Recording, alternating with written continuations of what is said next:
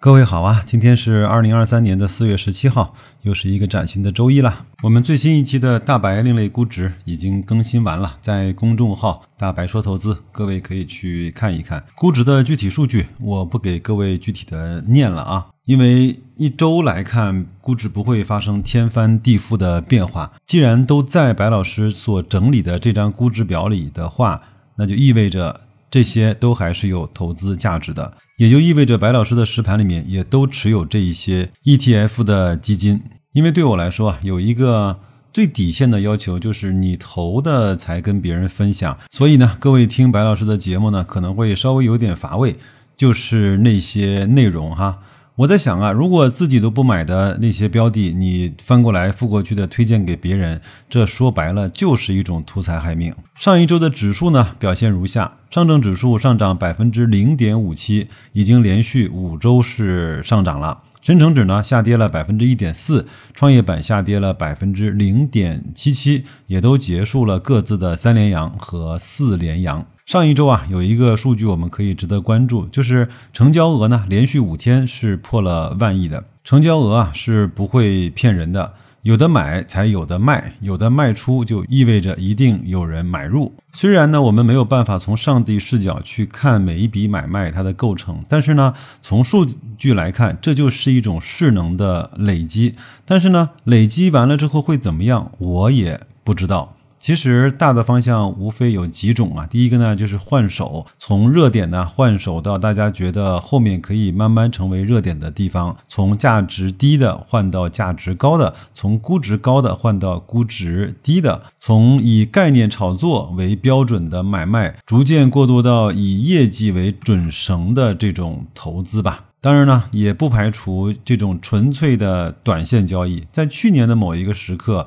还经常看到新闻呢，说有这种量化交易啊。今年好像也不太提这个词了啊。那至于说有没有呢？我相信是有的，但是我看不见。还有呢，几个数据呢，上周国家也都发布了，比如说 M 二的增速啊、新增的融资、居民的存款、地产的销售和 CPI 的这些情况。具体的数字我不给大家念了，但是呢，有这么几种情况，我相信各位，如果你关心新闻和财经类的节目的话，一定会。有概念，CPI 呢是下滑到了百分之零点七，当然指的是增速啊。一般呢，我们会以百分之三的增速啊作为一个叫基准线吧。如果高于了百分之三，我们就认为呢 CPI。上升的太快了，有通胀的风险。我们这个时候呢，就会去抑制一下通胀。比如说，我们可以去用加息啊，包括升准备金啊这样的方式来去降低通胀的风险。如果说到了增速为一点五以下呢，我们就认为它是一个相对慢速的 CPI 的增长。如果不加以刺激和推动的话，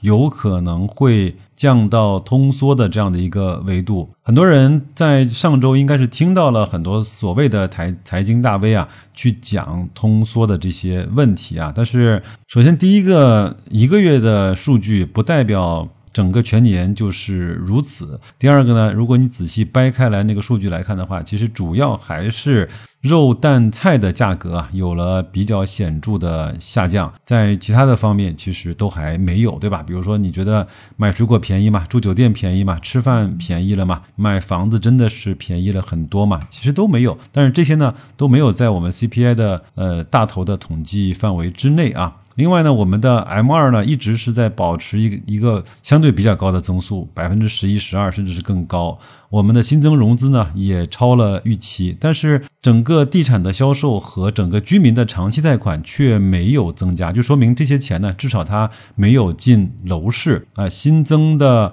居民存款也是在逐渐的创出来新高。那这样的话呢，你把这些所有的数据都融合起来看，大致你可以想象出来这样的一个情况，整个。资金池里面的资金是充沛的，整个的流动也是充沛的，不然的话，新增融资的金额不会超预期，不会大涨，对吧？但是呢，居民存款呢，它也是在增加的，就是居民呢不会把它更多的用在消费或者是投资里，地产销售这个相对比较能够吃资金的大的海绵，它的吸水能力在变差。我们经济复苏的状况呢，首先是从最末梢的经济的活动，比如说像娱乐、餐饮、电影、旅游这样的方式呢，去呈现。当这些所有的呈现出来了之后呢，生意转起来了。当第一批的人拿到了复苏的带来的新增的收收入之后，他才会去传递到下一个层级，比如说可选消费，比如说消费升级，比如说让自己呢除了吃喝玩乐之外的更加。更高级一些的享受，比如说换车、换房、出国旅游等等这些吧。另外呢，在消费这个层面，我们看完之后，其实，在我们整个现在国家内地的经济来看，有一个动力是不足的，其实不是消费。其实是投资，比如说，当很多钱来的时候，投资的渠道在中国也就那么几个。房地产以前当然是一个主力挑大梁的品类，银行理财以前是吸收了非常多的存款，但是从去年开始，银行理财开始产生了有可能亏损、绝对不保收益的情况下，这个整个的水池也在逐渐的缓慢的增长。第三块呢，就是创业。其实对很多有钱人来说，创业和投资别人创业是投资的一个非常大的一个部分。但是最近这几年，整个创业的环境是不好的，所以很多钱呢，它并不是不想被花出去，它是没有被花的路径。还有一个呢，就是我们的资本市场。当然，以前呢，很多这种呃所谓的财财经大 V 啊，说钱去不了楼市，就一定会去股市，不一定。我只是说，股市呢是资金可能会去的一个方向，但是呢，去到这个里面需要很多的成熟的条件，慢慢的开始一起的具备。比如说，更多的长钱呀，可以去主动积极的入市。比如说我们的社保基金，比如说我们的险资，比如说我们这些央企的那些留存在银行理财账户上的这些钱。这是第一个条件，第二个呢，就是随着注册制全面落地之后呢，好的公司的价值会随着这些差的公司逐渐的被淘汰，或者是这些业绩不好的公司，它的交易呢就特别的寡淡，而显出来更好的价值。无论是业绩增长，无论是公司管理，还是分红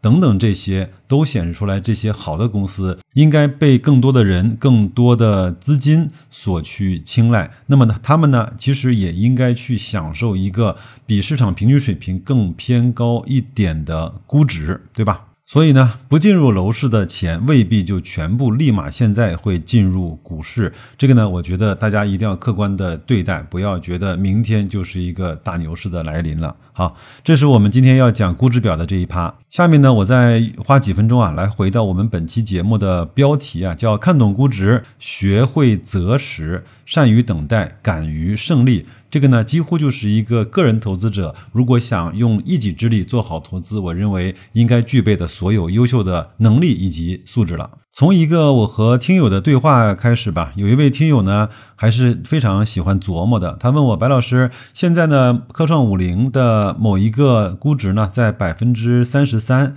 那是不是意味着它向上就有百分之六十七的上涨的空间，它向下就只有百分之三十三的下跌的空间了呢？这个问题我留给各位啊去思考一下，想想看是不是这个道理。我呢今天拿沪深三百啊整个历史上的估值来跟大家呢做一个最简单的描述，各位可以去公众号“大白说投资”看着这张图片，听我来慢慢的讲哈。我呢是截取的沪深三百从二零零四年开始上市以来全部时期的市盈率的估值，它的最高值呢就出现在二零零七年那个疯狂的牛市的那个部分。在五十点四六倍，它的最低值呢出现在二零一四年，也是股市最黑暗、最低迷的那个时候，它的整体的市盈率啊只有八倍。那么在这二十年左右的时间里面呢，它就一直在八倍和五十倍之间进行这种往复的估值的这种波动。所以啊，它的估值百分位呢，就是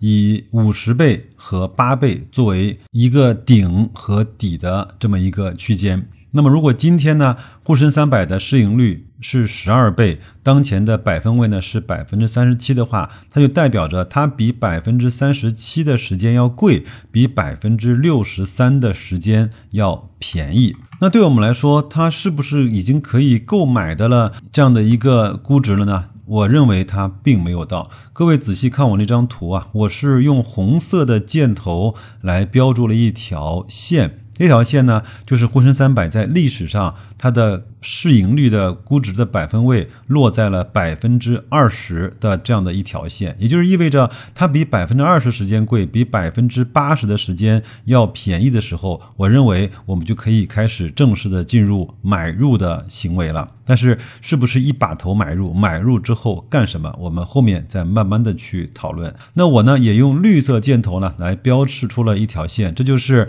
百分之五五十的百分位，也就是它一半对一半，也不便宜也不贵，在整个历史上它是这么来看的。我呢用黑色的箭头来标示了一条线，这就是整个的沪深三百。它的估值百分位在百分之八十的时候，也就是说，它只比百分之二十的时候要便宜了，比它整个历史上百分之八十的时候都贵的那条线，到了这条线，我其实就建议大家要狠狠的卖出这个标的了。还有一个有趣的事实呢，是这个指数的点位啊和它的估值呢，其实不是完全的匹配的。我们从二零零四年到二零二三年来看呢，点位其实是已经又创出了新高了，但是呢，它的估值却依然还比当年二零零七年的时候低了好多。为什么呢？因为这就是用了很多年来去消化当年在超级的泡沫时候那个巨大的泡沫。各位，我这么讲完之后，大家是不是可以慢慢的理解了从市盈率这一个指标来去看估值百分位它的原理了呢？那是不是只要学会这个就可以去很好的去拿捏各个指数了呢？那肯定不是的。我们来观测不同的指数，不同的行业呢，应该用的指数和百分位是不一样的。就像我们来去看保险和券商，更多的其实应该看它的市净率，它的市盈率呢，其实在很多的时候反倒会让你不知所措，甚至会起到反向误导你的作用。看中概互联这样的行业呢，我们其实更多看的是它的市销率，以及在某个特殊节点上的市净率。它的市盈率在它高速发展的时候，其实是有一点点失真的。不能够把它当做一个最主要来去参考的指标。那么，除了各种估值的百分位之后呢，我们其实也应该关注一个指数啊，它成交额的大小。各位呢，可以去紧接着看下面一张图，这是我从二零零五年一直到二零二三年啊，沪深三百这个指数交易额和它的点位之间的关系。我们看到。每当它的交易最清淡的时候，也大概率是这个阶段它的点位相对比较低的时候。当它的成交额、成交量剧烈的放大，比它的平时平均要多到一倍甚至是两倍的时候，那么这个指数一般都会处在相对比较高的点位。运用。它的市盈率、市净率、股息率、市销率这样的百分位，加上一个指数成交额的变化呢，相对啊，对我们个人投资者来说啊，就拿到了比较容易去判断买入点、持有区间以及卖出点这几个比较关键的时刻了。各位一定要去看我的那张图表，有句话叫“买在无人问津处，卖在喧嚣鼎沸时”。这个喧嚣鼎沸和无人问津，更多指的是交易的活跃程度以及它估值的高低。最后呢，我还是要说啊，我们在社群里每一天、每一周都在讨论这些有趣而靠谱的投资方式。如果你愿意的话，公众号“大白说投资”底部对话框输入“社群”，就可以拿到免费进入我们社群的办法了。我再回到我们这期节目的标题啊，一个投资者，你对行业没有办法深入了解，对公司没有办法深刻的去认识，没有关系，但是你至少应该学会估值。然后呢，在估值的基础上再去学会择时，择时完了之后，应该有更好的耐心去善于做等待的那些事情。在他人潮汹涌的时候，在他喧闹不已的时候，我们应该敢于去卖出，敢于去获利。就像我说的一样，敢于去胜利。希望今天的节目内容对各位有帮助，也希望各位在新的一周工作愉快，投资顺利。咱们下期节目再见。